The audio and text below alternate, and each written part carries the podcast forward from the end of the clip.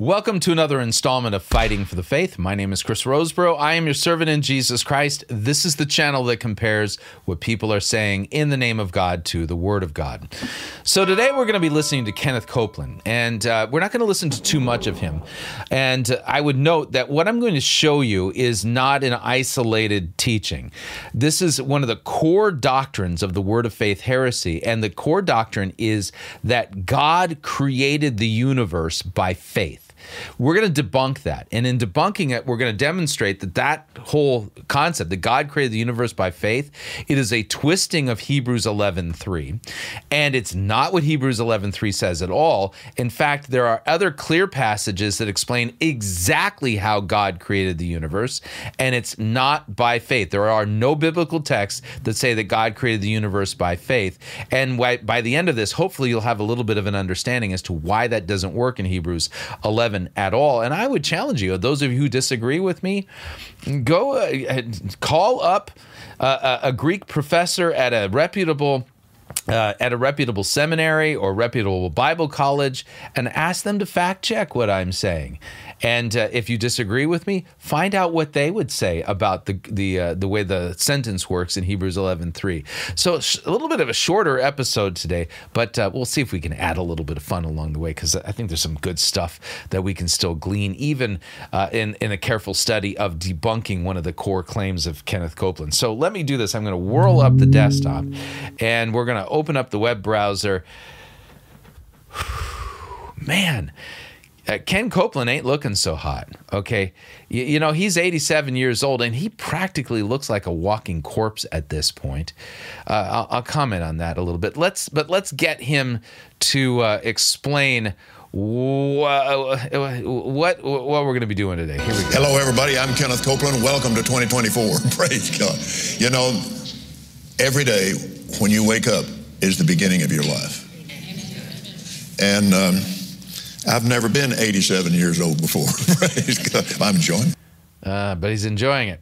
I would remind you all, four years ago, Kenneth Copeland famously said that he, that God told him he was going to live to be 120 years old. Here's the receipts on that. I'll tell you something the Lord said to me. Um, I've, I've gone into a, a very um,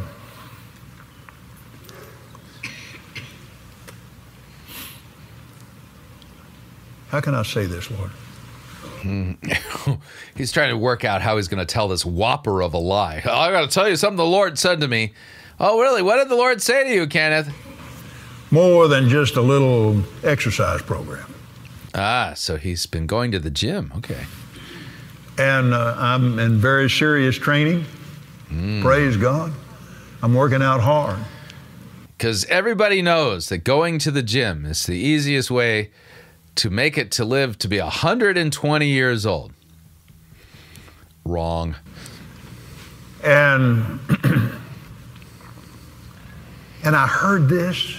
Mm, he heard it. He heard it. He said, Kenneth, I sacrificed my body for yours. He said, Now you are sacrificing your body for mine. So, exercising at the gym is a sacrifice that's up there with Jesus' vicarious penal substitutionary death on the cross for the forgiveness of our sins. I'm pretty sure God didn't say that. Yeah, I'm just going to go with nope, this isn't God. I didn't want to do that. But then I have a mandate before me. God's given him a mandate. Has he now? Should the Lord tarry, I will live and preach this gospel till I'm 120 years old. Uh, you know, Kenneth, I don't think you're looking like you're going to make it that that far. No, no, the mileage. And plus, you already have a pacemaker with a you know, with a defibrillator in it, and uh, you've lost your ability to renew your pilot's license, and he's looking pretty awful. I'm, I mean, I'm not a prophet. I don't claim to be a prophet at all, but I would note that uh, it, my keen observational skills make it clear to me he ain't to make it to 120. He might make it to 90, 91, 92, maybe 93. He ain't making it to 120 which will be further proof that he's a liar. And when uh, that happens, yes, I will be pointing people to this video and the timestamp saying, Rosebrough called it. This guy was lying through his teeth. God did not tell him he was going to live to 120. Just saying. So you, you get the idea. So let's take a look at, at the, how this core doctrine works. Now, by the way, this isn't an isolated incident. Kenneth Copeland has taught this many, many, many, many times. And where he's going to start off in Genesis 1, talking about how God said, Let there be light, and there was light. He's going to cross reference it with Hebrews 3 and make the claim without really exegeting Hebrews 11.3, saying that Hebrews 11.3 says that God created the universe by faith. It doesn't say that at all. And I'll show you not only in the English, because you can see it in the English, but I'll, I'll also definitively show you from the Greek how there's no way that you can claim what he's claiming because it's it's it's just grammatically impossible. Again, if you disagree with me, call up a reputable Greek scholar and have him fact check what I'm about to show you. So. Um, and then, like I said, we'll we'll debunk this with uh, some other texts. But here we go. Here's Kenneth Copeland, and and and watch the dance. He's going to start in Genesis one, and then reference Hebrews 11, 3. He does this all the time, claiming that God created the universe by faith. Here we go. I want to go over here to right at the beginning of the book, Genesis chapter 1. And this, this introduces the spirit of power. Genesis chapter 1. In the beginning, God, Elohim. El, God, Elohim, plural. That's correct. Okay. El is the singular for God, Elohim is the plural for gods, and it gets used regarding Yahweh throughout the Old Testament. And I personally think that that's an argument in favor of the Trinity. Uh, it just makes perfect sense, especially when you get to like Genesis 126 when God says, Let us make man in our image. So what he's saying here is true. All right. Yeah. And, you know, I, I only know a few like liberal critical scholars who would disagree, but uh, I don't really put any stock in those guys. But uh, let's continue. And that open, that's why it says, Let us make man in our own image. True. True. Again, he doesn't look like he's going to make it to 120. Just saying. So there we see the Father and the Son and the Holy Spirit. In the beginning, Elohim created the heaven and the earth. The earth was without form and void, and darkness was upon the face of the deep. Now here he is. The Spirit of God moved upon the face of the waters. And God said, Let there be light, or light be. There was light. Now, the Spirit of God was moving. He's always moving annoying. Uh, let me explain something here. It's actually better than that. So if we go to Genesis 1, Genesis chapter 1. All right, so Bereshit bara Elohim eth hashemayim ve'eth All right, so in the beginning, God created the heavens and the earth. So far, so good. Now, watch where this goes here, because this is interesting. The earth was without form and void. So tohu vabohu, without form and void, and darkness was over the face of the deep, the tehom. And we're going to note that the Spirit of God was hovering over what the waters. So we got water involved. You know, like the, the like it's almost like the waters are like this big egg. And here's where it gets interesting. Moving is not really the verb here. The ruach Elohim was merakafet. Okay, so this is a, a verb used about birds. So if you if you were to see a bird hovering over, uh, you know, over a field or something like this and just kind of staying in place. That's what the verb merakafet is referring to. It's a bird verb. So here you've got the Ruach Elohim merakafeting, which is a, a bird verb, hovering over the face of the waters of the uh, Hamayim.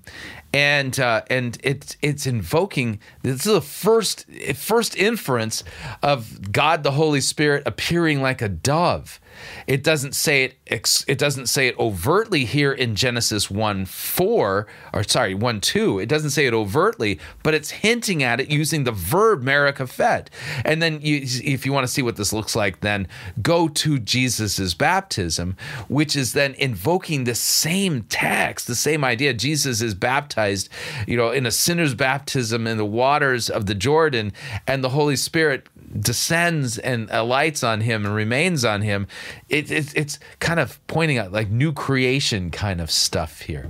Uh, so yeah, there's there's a hint at the Holy Spirit appearing like a dove at the creation using the verb merakaphet, but you don't get at it unless you kind of understand how the Hebrew operates. But uh, again, it's a lot better than moving. So yeah, clearly Kenneth Copeland isn't capable of getting at the the deeper meanings here because I don't think he has any concept of how Hebrew operates at all.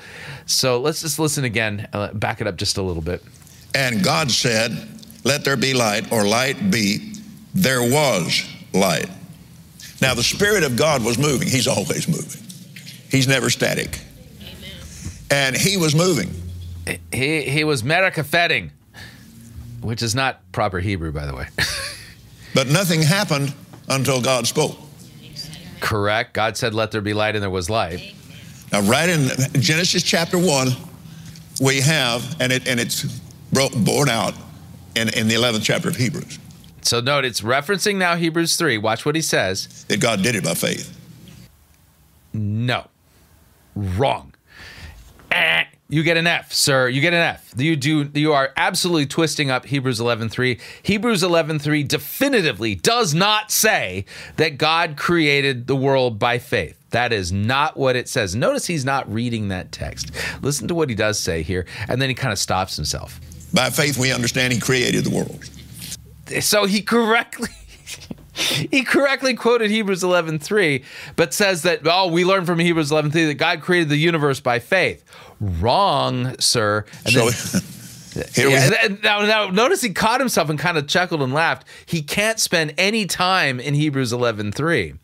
No, because it would prove him wrong, and so he just kind of moves on from here. Watch this. It, the first introduction of faith in God, and the introduction to the Spirit of power faith in God, the faith of God in God. Uh huh. And he was moving on the face of the deep.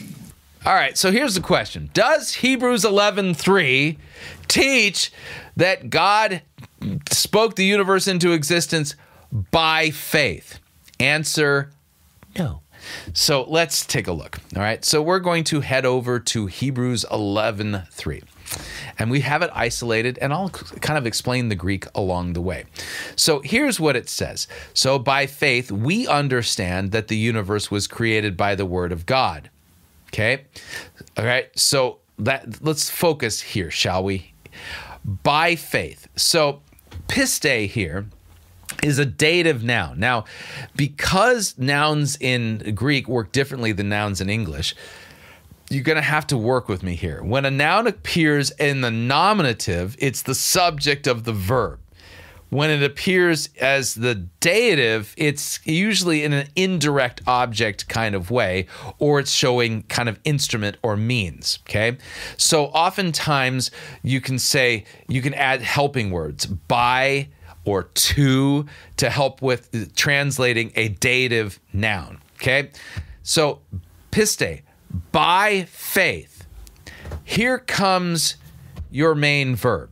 And you're going to note the subject of the verb is, and the subject of the sentence is in the verb itself. It's not actually, uh, it's not actually parsed out in our in our sentence here.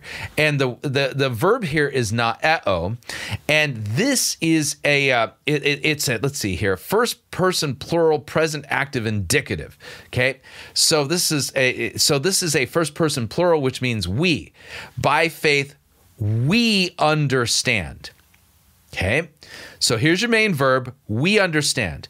So what do we understand? We understand that was created. So here you have the Greek verb katarizo, and it's a passive infinitive, which which means it ain't the main verb. We're dealing now with a subordinate clause in the in the text.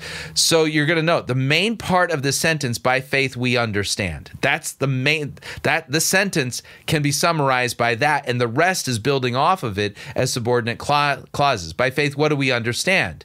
Well, here's where the direct object comes in. So tous ionos, this is in the accusative and when something a noun appears in the accusative, that means it's the direct object of the verb.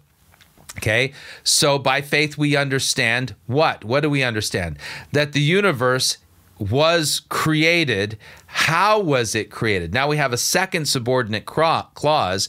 It was created ramati theu. So, uh, uh, so remati, sorry, remati theou. Remati is a dative, which means again by. So by the word of God.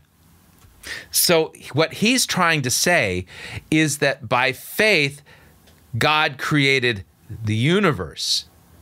That's not correct. The text says, by faith, we understand. What do we understand? That the universe was created. How was it created? By the word of God.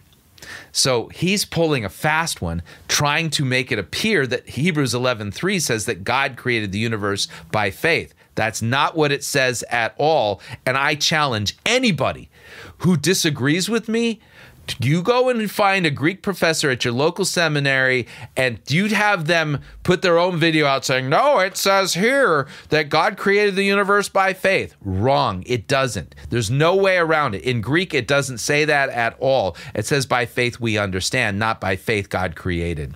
In fact, this is an infinitive. So that's even that even puts even more nails in this coffin. So as a result of it, it's just this isn't going to work. By faith we understand. What do we understand? Understand, direct object, that the universe was created, infinitive. How was it created? Second subordinate clause, by the word of God. Theou here isn't in the nominative, it's in the genitive.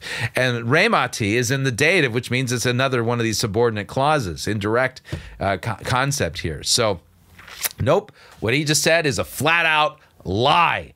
Hebrews 11:3 doesn't teach that God created the universe by faith, and there are no passages in scripture that say that the universe was created by faith. Nope, not one. Not, e- not even close. Instead, we have clear text that explains to us exactly how God created the universe. By what means did he do so? All right, let's take a look at the samplings and we'll just focus in on the prophet Jeremiah, just to be tidy, shall we? And so you're going to note we're going to take a look at several passages in prophet Jeremiah that explains the means by which God created.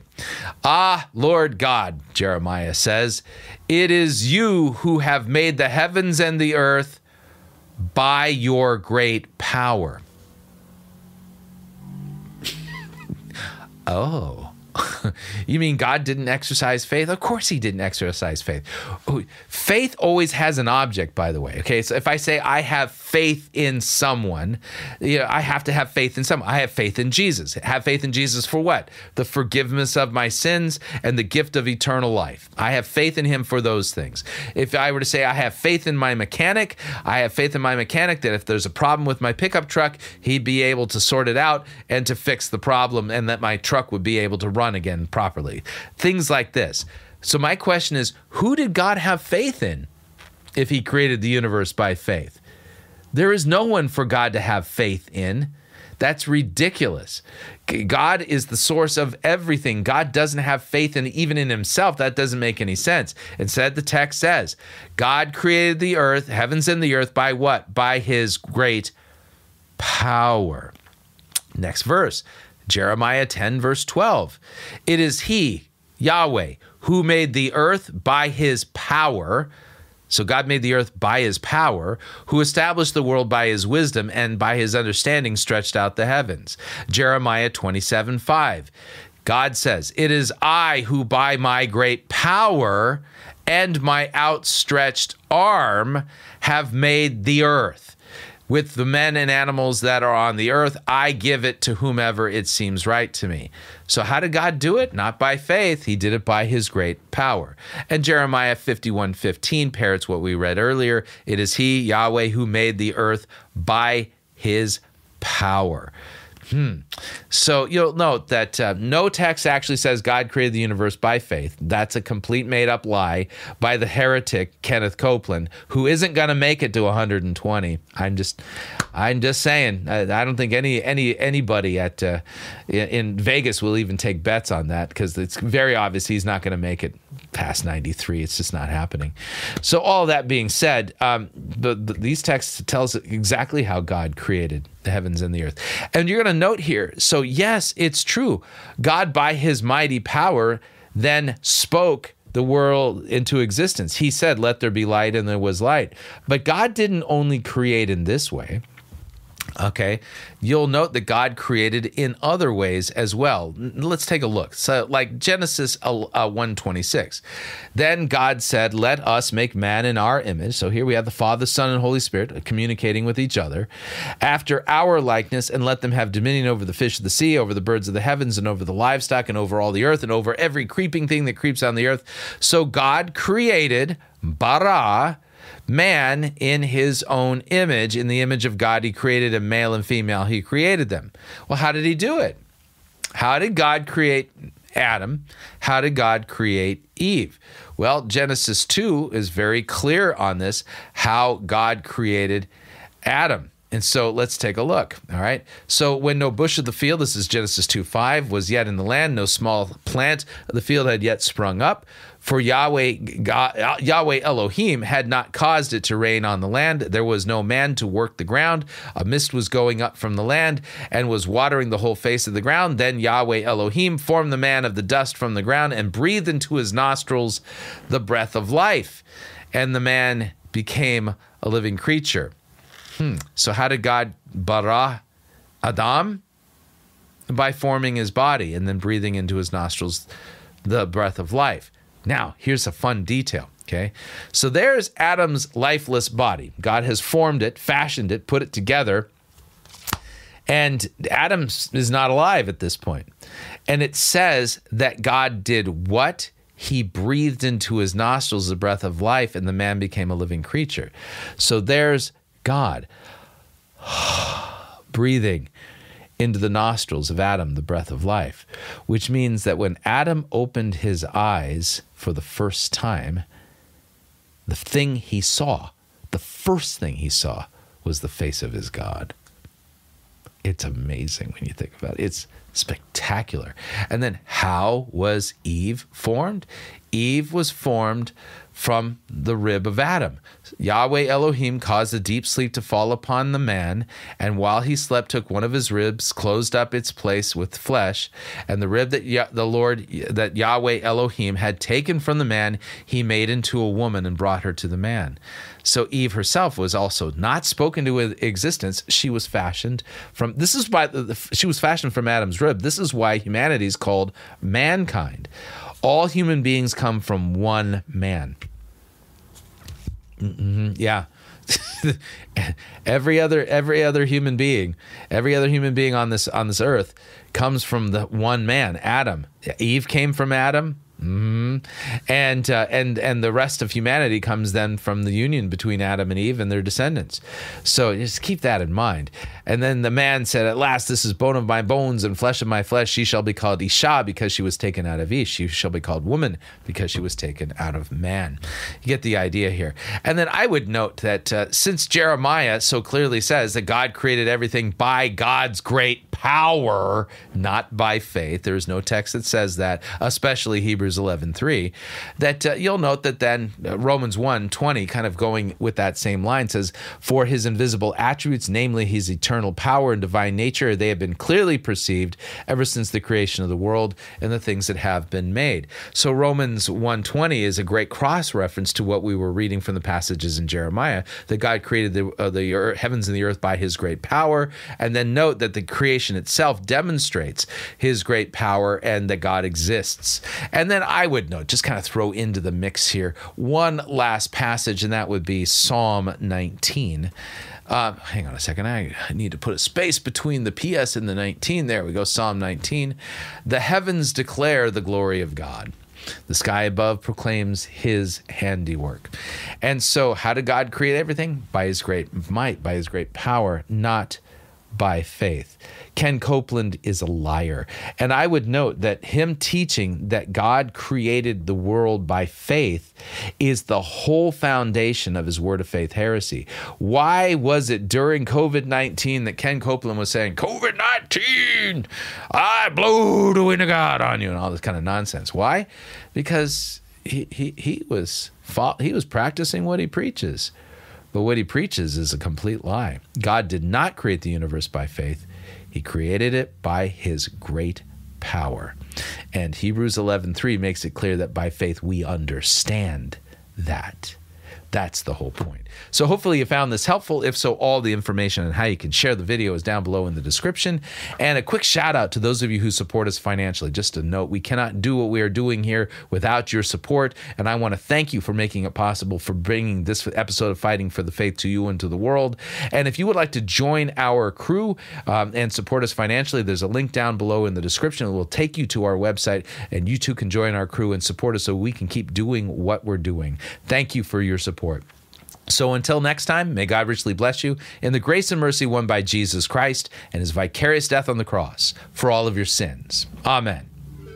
So nice to see that you've made it to the end. Before you inevitably click on another video to continue binging our glorious content, you should know about some of our other offerings. First off, some of you may know that our pirate captain is also the pastor of Kongsvinger Lutheran Church out in Oslo, Minnesota. The editor, that I totally don't have locked in my basement, produces audio and video versions of Kongsvinger sermons and Sunday schools weekly. So go check out kongsvingerchurch.org to see all of our offerings. Now, to address some of the frequently asked questions we get in the comments. what?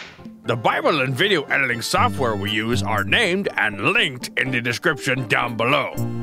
Two, if you wish to donate to us directly so we can keep the lights on, go check out www.piratechristian.com and hit the crew tab. We don't promise miraculous healings or a double increase in your finances, but what we do promise is more quality discernment from our studio into your earholes. And three, how do you tie up with boxing gloves? Okay, who's the wiseacre who put this in here?